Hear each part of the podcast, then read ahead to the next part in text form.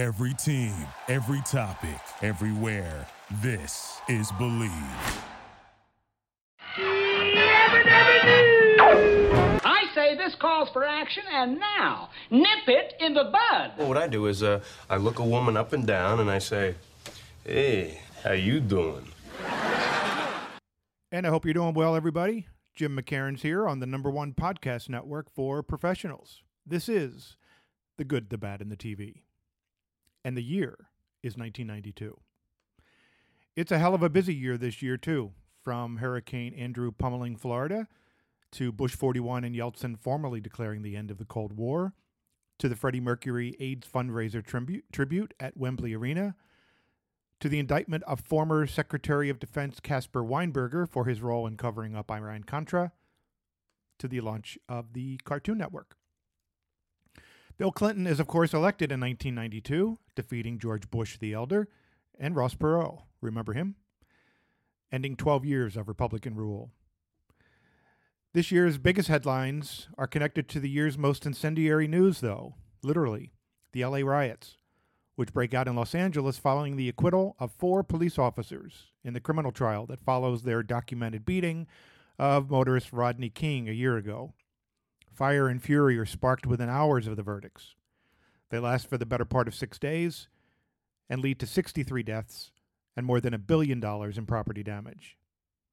And they consume news coverage around the world, yielding a huge front page headline in an Australian newspaper, for one, that screams American anarchy above the fold. That's how I myself find out about what's happening back in my LA neighborhood, having left for a long planned trip to Sydney right before it all begins. The paper dropped outside my hotel room door with a heavy thud made all the heavier by what's in it. A cultural force no less than Bill Cosby, the reigning king of all that is TV, is called upon to quell the unrest three days in on April 30th. As it happens, the highly publicized final episode of his top rated sitcom, The Cosby Show, is scheduled to air this night. And knowing the eyes of the nation will be on the NBC prize, America's Top Dad, 26 years before becoming inmate NN 7687 at the State Correctional Facility Phoenix outside Philadelphia, records a brief message to run at the top of the show, calling for LA residents to simmer down. Elsewhere on TV in 1992, and also on NBC, in fact, the always well balanced Sinead O'Connor is the guest musical artist on Saturday Night Live, and opts to conclude an impressive a cappella performance of Bob Marley's War by holding up a photo of John Paul II, the Pope, ripping it in half, looking into the camera, and saying, Fight the real enemy. It doesn't go over well. In 1992, it's TV producer Steven Bochco who rips ABC a new one in a Los Angeles Times interview about how disappointed he is with the network and with his industry's powers that be in general for refusing to see what he does, which is that board viewers, or what he calls board viewers, are being lured to cable TV with the promise of edgy adult programming.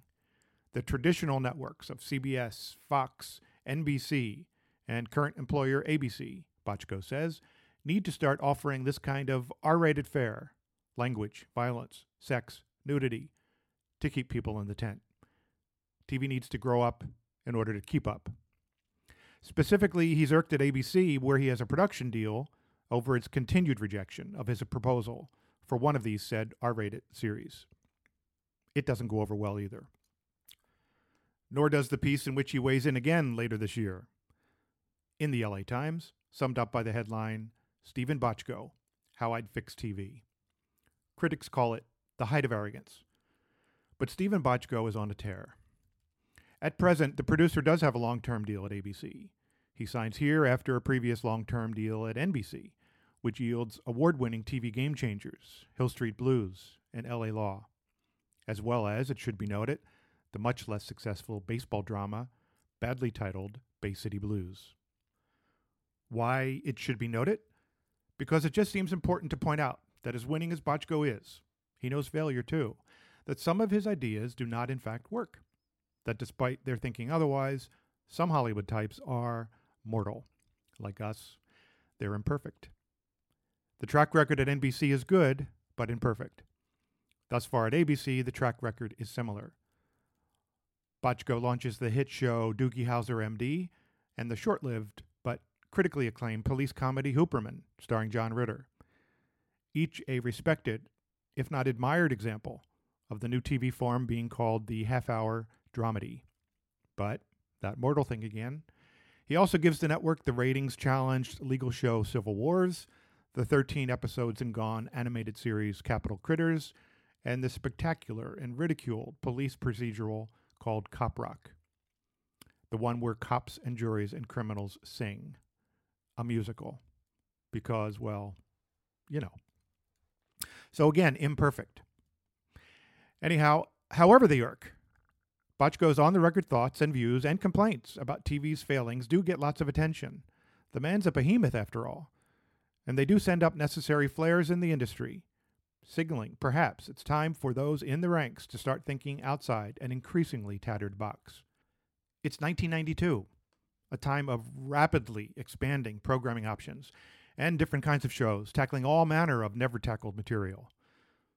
Seinfeld's doing sitcom episodes of masturbation for moaning out loud. The result is that for the very next development season, ABC commissions a new and edgy adult show from Steven Bochco. ABC takes Bochco's fight to the audience. Created by Bochco and David Milch, the new show finds Steven Bochco back in his ensemble cop show comfort zone. As forewarned, it's gritty, it's intense, it's realer than anything he's done to date, it's definitely adults only. And it's very, very good. It's called NYPD Blue. Three minutes and 30 seconds into its first episode, NYPD Blue announces itself as a game changer, the game changer that Bochco has been hoping for and lobbying about. It blows the doors off present day TV standards and practices, and then the hinges. The scene a snarly male detective has just been humiliated on the witness stand by a sly defense attorney representing a clearly guilty client. The case against whom is consequently dismissed. Angry at his collar being tossed, the detective catches up with the female DA outside the court who lost the case. Andy. Hey, Miss District Attorney, you really prosecuted the crap out of that one. I went with the crap I had, Detective. Oh, you think that was a Hummer bust, huh? You saying I queered that guy's tire? I'd say res ipsa loquitur if I thought you knew what it meant. Hey! Ipsa this, you pissy little bitch! The this of which he speaks his ipso, well, that'd be the handful of crotch he grabs and hangs on to on full display, right there in American living rooms on an otherwise eventful Tuesday night, as he calls her what he calls her. And this is the new show's heroic lead. One line spoken, another redrawn.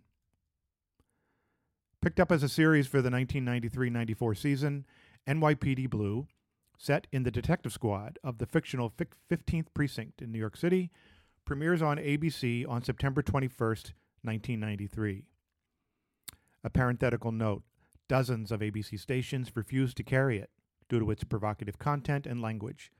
Flames of controversy first ignited and then fanned all summer long, leading up to the premiere by Bochco.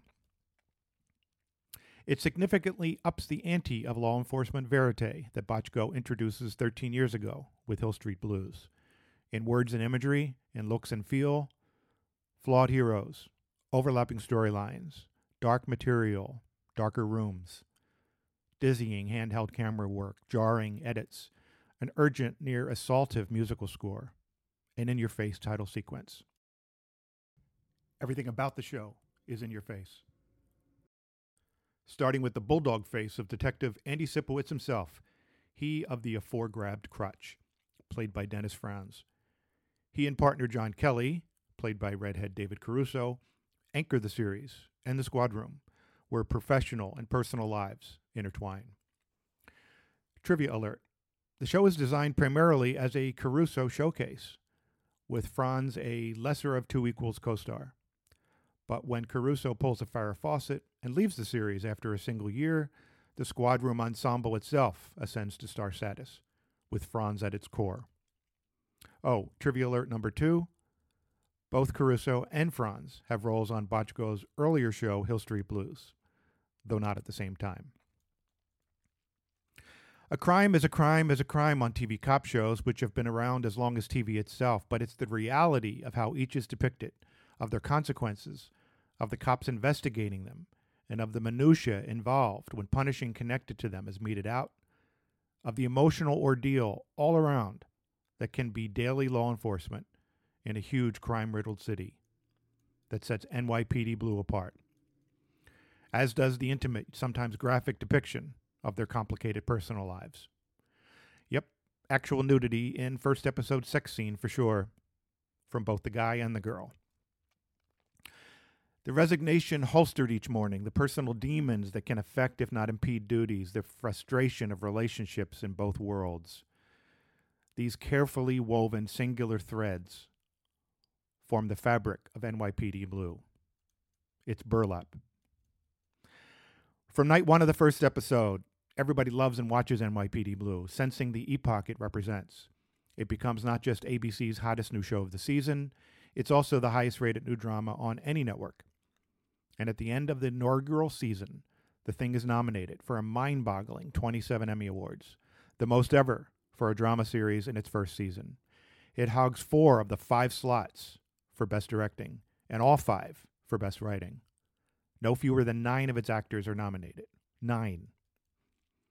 The pilot's cold open crotch grab and the nude scene finale, well, they get it attention and tune in, but it's the execution of NYPD Blue that gets it respect. It's not our father's cop show for sure, but not because of the language, because of the words. It's what's in the package that has come to matter, not Sipowicz' package itself. History plays on as the series does. NYPD Blue lasts 12 seasons on ABC, gracefully incorporating both cast defections and character deaths along the way. It continues to challenge perceptions of what TV storytelling can look and sound like, Future episodes like True Confessions in 1997 or Hearts and Souls in 1998 will later end up on TV Guide's list of the 100 greatest TV episodes of all time. It wins a total of 20 Emmy Awards before it ends in 2005. Franz alone, Franz alone wins four as Best Actor. Along the way, it wins hearts and respect not just from viewers and critics, but from fellow producers and from real life cops. It opens the doors to future genre shifting dramas from ER to The Sopranos to The Wire. It does change TV as Bochco predicts. The producer dies in 2018 at age 74, having won 10 career Emmys. But it does so not so much for what it shows, but for what it reveals. It's just good TV. Res ipso loquitur, Steven. The thing speaks for itself. You gotta believe. Hey, send us some questions and feedback and suggestions on Twitter. Use at Bleav Podcasts for the handle. Check us out at Bleav.com. That's also where you can get information on advertising on any Bleav show, this one included. Find and download The Good, the Bad, and the TV on Apple, where you can subscribe and rate us, or on Spotify, where you can follow us. Also, just plain listen for a new drop each Thursday, every Thursday, on these sites or on Stitcher, Luminary, Google Play, TuneIn, or others. Be sure to like the show on your social media as well. I'm Jim McKairnes. We'll talk again.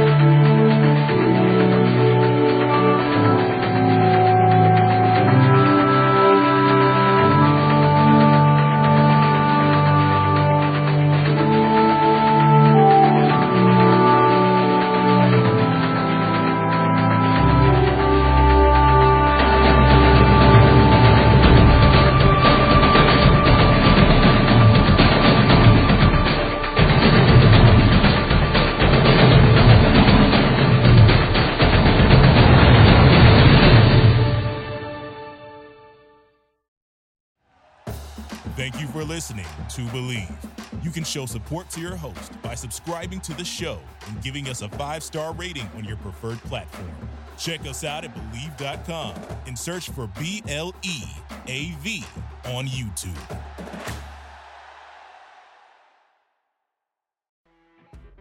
You know, when you're listening to a true crime story that has an unbelievable plot twist that makes you stop in your tracks? That's what our podcast, People Are the Worst, brings you with each episode. I'm Rachel. And I'm Rebecca. We're identical twins who love true crime cases that make you say, didn't see that coming, and we hate the people responsible for them. Listen to People Are the Worst now on Apple, Spotify, or wherever you get your podcasts.